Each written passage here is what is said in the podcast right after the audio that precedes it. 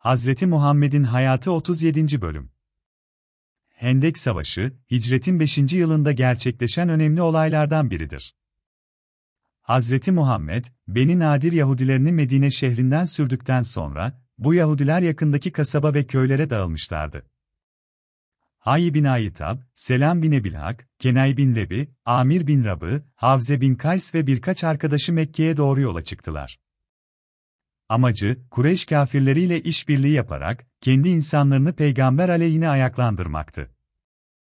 Yahudi kabile başkanlarının Mekke'ye geldiğini ilk olarak Ebu Süfyan öğrendi. Derhal yanlarına giderek onlara hoş geldiniz dedi.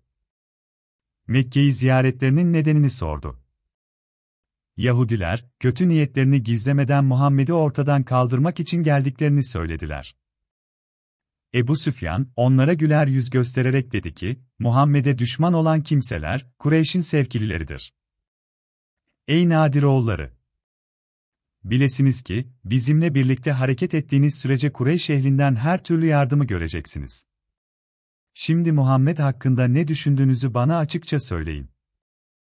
Yahudiler, ya Ebu Süfyan, dediler, kararımız şudur, Kureyşlilerden bize elli kadar yiğit bulursun. Sen de başlarında olmak üzere, hep birlikte doğruca Kabe'nin bulunduğu yere gideriz ve kendimizi kimseye göstermeden Kabe örtüsünün altına girer, orada Muhammed'e beslediğimiz düşmanlığı ömrümüz boyunca koruyacağımıza, tek kişi kalana kadar onun taraftarlarıyla dövüşmekten vazgeçmeyeceğimize yemin ederiz. Birbirimize güvenmek için bu yemin gereklidir. Muhammed, sizin de, bizim de ortak düşmanımızdır. Her yolu deneyerek sonunda ondan kurtulacağız.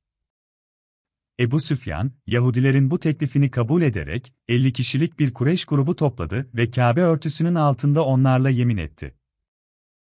Beni Nadur Yahudileri, Ebu Süfyan'dan ayrıldıktan sonra, bir başka Yahudi grubu olan Beni Gatvan kabilesine başvurdu ve Muhammed'e karşı savaşa girecekleri için onlardan yardım istedi. Gatfanlar, Beni Nadorlilerin teklifine olumlu cevap vermeden önce, bizim bundan ne yararımız olacak, diye sordular. Beni Nadorliler de onlara Hayber'in bu yılki hurma ürününden yarısını vereceklerini söyleyerek tatlı bir vaatte bulundular. Beni Gatfan kabilesi başkanı, bu şartı memnuniyetle kabul etti çünkü Hayber arazisi, Hicaz'ın en lezzetli hurmalarını yetiştirmekle ünlüydü. Gatfanoğulları, bu anlaşma sayesinde bir yıllık hurma ihtiyaçlarını karşılamış oluyorlardı. Gatfanlar, Beni Nadorlilerle görüştükten sonra Beni Esedlilerle de ilişki kurarak, kendileriyle birleşmeye davet eden mektuplar gönderdiler ve etrafında güçlü bir kuvvet toplamayı başardılar. Ebu Süfyan, harekete geçerek Kureş tayfasından 4090 genç silahlandırdı ve 300 ü atlı, bin deveden oluşan bir orduyu Meruz Zahran mevkiinde topladı. Bu orduya Eşlem, Eşca, Beni Merre, Kenane, Fezaye kabilelerinden birçok kişi katıldı ve Beni Nadir Yahudileri ile Ebu Süfyan arasındaki anlaşmadan doğan bu güç, Medine şehri için büyük bir tehlike oluşturuyordu. Hazreti Muhammed, düşman ordusunun toplandığı mevkiyi tam vaktinde öğrendi ve Ensar ve muhacirlerin önde gelenlerini yanına çağırarak ne yapacaklarını sordu. Ancak kimse cevap veremedi ve mecliste derin bir sessizlik hakim oldu. Bu sırada Selman-ı Farisu, söz isteyerek Müslümanların alabileceği bir tedbir önerdi. Selman, Fars vilayetinde güçlü bir ordunun saldırısıyla karşılaştıklarında şehrin etrafına hendekler kazdıklarını ve bu sayede uzun süre dayanabileceklerini söyledi. Peygamber de Selman'ın önerisini kabul ederek aynı tedbiri almayı emretti. Bu sayede Müslümanlar, düşman ordusunun saldırısına karşı direnebileceklerdi.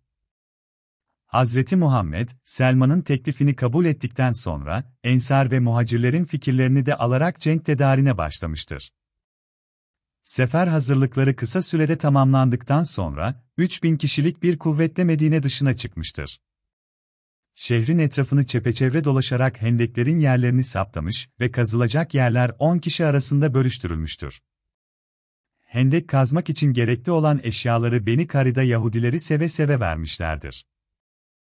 Bu çalışma sırasında Selman, hendek kazma ilmini memleketinde öğrendiği için diğerleri tarafından merakla izlenmiştir. Ancak, muhacirler ve ensar arasında Selman'ın kim tarafından sayılacağına dair bir tartışma başlamıştır. bu tartışmalar, Hazreti Muhammed'in müdahalesiyle sona ermiştir. O arada, Kays bin Sasa gibi Selman'ı çekemeyenler de vardır. Kays, Selman'ın hendek kazma çabukluğu ve ustalığı karşısında hayranlığını ifade etmiştir. Ancak, daha sözünü bitiremeden Selman hastalanmıştır ve bu olay nazar değmesi olarak yorumlanmıştır. Hendeklerin kazıldığı günler içinde Medine'de görülmemiş bir kış yaşanmış ve yiyecekler de azalmıştır. Bu nedenle, hendek kazanlara pek az gıda verilebilmiştir. Bir gün Berra'nın kazdığı hendekte sert bir kaya parçası gözlemlendi. Berra ve Cabir kayayı kıramayınca, peygambere danıştılar. Peygamber, kayayı kırmak için eline külün kalıp besmele çektikten sonra güçlü bir şekilde vurdu ve kayadan büyük bir parça kırıldı. İkinci vuruşta kayadan bir parça daha kırıldı ve peygamber, Allahü Ekber. Bana Fars kıtasının anahtarları verildi. Şu saatte Medain şehrinin ak köşklerini görüyorum dedi. Üçüncü vuruşta kayanın tamamı paramparça oldu ve peygamber, bana Yemen vilayetinin anahtarları verildi. Şu saatte sana şehrinin kapılarını görüyorum dedi. Bu müjdeyi verdikten sonra peygamber, ben öldükten sonra ümmetimin ülkesi ta oralara kadar varsa gerektir dedi. Hendek kazma işi, bir söylentiye göre 27 gün içinde tamamlandı. Düşman müfrezeleri, şehre yaklaştıklarında hendeklerle çevrili geçitleri gördüler ve bir süre faaliyet gösteremediler. Ancak Beni Karida Yahudilerinin peygamberle yaptıkları anlaşmayı bozarak düşmana yardım etmeleri işin rengini değiştirdi. Ebu Sufyan, ordusuyla Medine'ye doğru ilerlediği sırada, Yahudi Hayi bin Ahtap'tan yardım istedi. Ebu Süfyan'ın talimatıyla, Hayi Beni Karida Yahudilerini kendi tarafına çekmek için başkanları Ka'b bin Esed'i ziyaret etti. Ha, Hayi kapıda görünce yüzü asıldı ve ona kapıyı açtıktan sonra, bu uğursuz kişi neden bu saatte geliyor, diye sordu. Hayi ise gülümseyerek, niçin kapıyı açmakta bu kadar gecikiyorsun, dedi. Dürüst bir adam olarak, Hayye kendi düşüncelerini açıkça söyledi ve onun kendi kavmi Beni Nadir'in yok olmasına sebep olan yanlış kararları nedeniyle korktuğunu söyledi. Ayrıca, Muhammed'le anlaşmış olduklarını ve durdukları yerde ahdimizi neden bozalım diye sordu. Hayy ise, Kab'ı kandırmak için hile yoluna başvurdu ve ona Kureyş ileri gelenleri ile Kenane ve Gatvan kabilelerinden 10 bin kişilik bir ordu hazırladıklarını ve içlerinde bin tane atlı olduğunu söyledi bu ordunun Medine kapılarına geldiğini ve Muhammed'in kökünü kazımadan geri dönmeyeceklerini belirtti. Kab ise bu sözlere kızdı ve onu aldatmaya çalıştığını düşündü. Ancak Hayy, onu aç bıraktığı için kapıyı açmadığını düşündüğünü söyleyerek hile yoluna başvurdu. Kab, bu sözler karşısında kızsa da, cimri bir ev sahibi olarak görülmek istemedi ve kapıyı açtı. Hicaz Yahudileri arasında misafirperverlik önemli bir değerdi ve misafirleri geri çevirmek ayıp sayılırdı. Kap, Hayye kapıyı açmadığı takdirde, misafirperverlikten uzak biri olarak görülecekti. Hayyi, Kab'ın zayıf noktasını bildiği için, ona baskı yaparak Muhammed'de yaptığı anlaşmayı bozdurmayı başardı. Hayy, Tevrat üzerine yemin ettikten sonra Muhammed'i öldüremese bile KBL ittifakını bozmayacağını ve her felakete birlikte karşı koyacaklarını söyledi. Ta, bu sözler üzerine anlaşmayı bozmayı kabul etti ve anlaşmayı paramparça etti. Ancak, kabilenin diğer liderleri Kab'ın bu hareketini hoş görmediler ve ona sitemli sözler söylediler. Peygamberimiz, Beni Karida Yahudilerinin anlaşmayı bozmalarından dolayı üzüntülüydü, ancak bu üzüntüsünü çevresindekilere belli etmedi. Allah'a sığındı ve Allah bize yeter. O ne güzel vekildir, dedi. Bununla birlikte, Beni Karidalıların ayetlerini bozduktan sonra ne yaptıklarını öğrenmek istedi ve yanındakilere sordu, İçinizde kim vardır ki, bana onlardan bir haber getirebilir? Peygamberin ashabından Zübeyir, Ya Resulallah. Emredersen, ben gideyim diyerek ayrılmak istediğini söyledi. Peygamber, teklifini kabul edince Zübeyir, Beni Karidalıların yanına gidip döndü. Zübeyir'in getirdiği habere göre, Beni Karida Yahudileri, kalelerini onarmaya başlamışlardı çünkü düşmanlarının geleceğinden korkuyorlardı. Beni Karida Yahudileri, Kab'ın hareketlerinden memnun kalmamış olsalar da geri dönme şansları yoktu. Savunma tedbirleri alarak her ihtimale karşı hazırlıklı olmak zorundaydılar. Peygamberimiz, kan dökülmesini önlemek için Beni Karidalılarla yeniden anlaşma yolları araştırmak üzere Yahudilere birkaç kişiyi daha gönderdi ancak başarısız oldular. Yahudiler, sefer hazırlığı yapıyordu ve peygamber tarafından gönderilen heyeti hakaretle karşıladılar.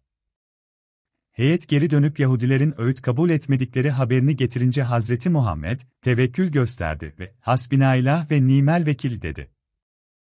Allah böyle istiyordu ve Beni Karida Yahudilerinin helaki mukadderdiydi. Başka bir seçenekleri yoktu ve sonunda Allah'ın dediği olacaktı.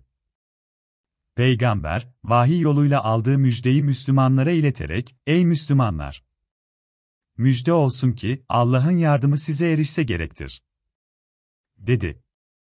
Maalesef, bu müjdeli haber rağmen, Beni Karida Yahudilerinin ayetlerini bozmaları ve imanı tam olmayan bazı Müslümanları ürkütmeleri sonucunda, Medine etrafı Yahudi kabileleriyle doluydu. Esedoğulları, Kenanoğulları, Gatfanoğulları ve Fezareoğulları, şehre saldırmak için hazırlanıyorlardı. Ünlü Ebu Süfyan, yine Kureyşlilerin başında yer alıyordu. Medine savunucuları endişeliydiler çünkü düşman çok güçlü görünüyordu ve şehre girmeleri an meselesiydi. Tam bu sırada beklenmedik bir olay gerçekleşti, Medine'nin etrafında çevresi hendeklerle çevriliydi. Düşmanlar, hendekleri aşmadan şehre giremeyeceklerdi. Bu savunma tertibi, Arap illerinde ilk defa görülen bir şeydi ve saldırganları şaşırtmıştı. Müşrikler ordusu, bir söylentiye göre 20, bir başka söylentiye göre 27 gün boyunca hendeklerin önünde bekledi.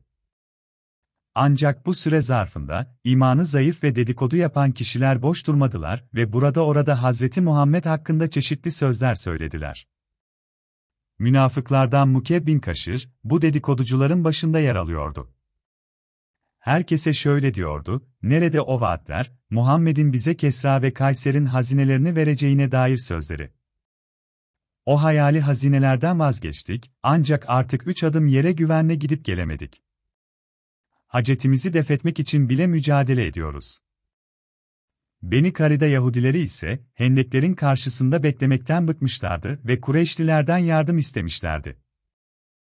Peygamber, bu durumu öğrenince, Selme bin Esleme'yi 200 ve Zeyd bin Harise'yi 300 neferle Medine'nin dış mahallelerini korumakla görevlendirdi. Bir grup münafık, Medine'nin diğer taraflarında mevzilenerek Müslümanların savunma hattını içeriden çökertmek istemişti. Bu sayede Hendek savunması zayıflayacaktı. Ancak bu hileleri boşa çıktı. Hazreti Muhammed'e bağlı olan kahramanlar, açlık, soğuk ve diğer zorluklara rağmen kutsal görevlerinin başından ayrılmadılar.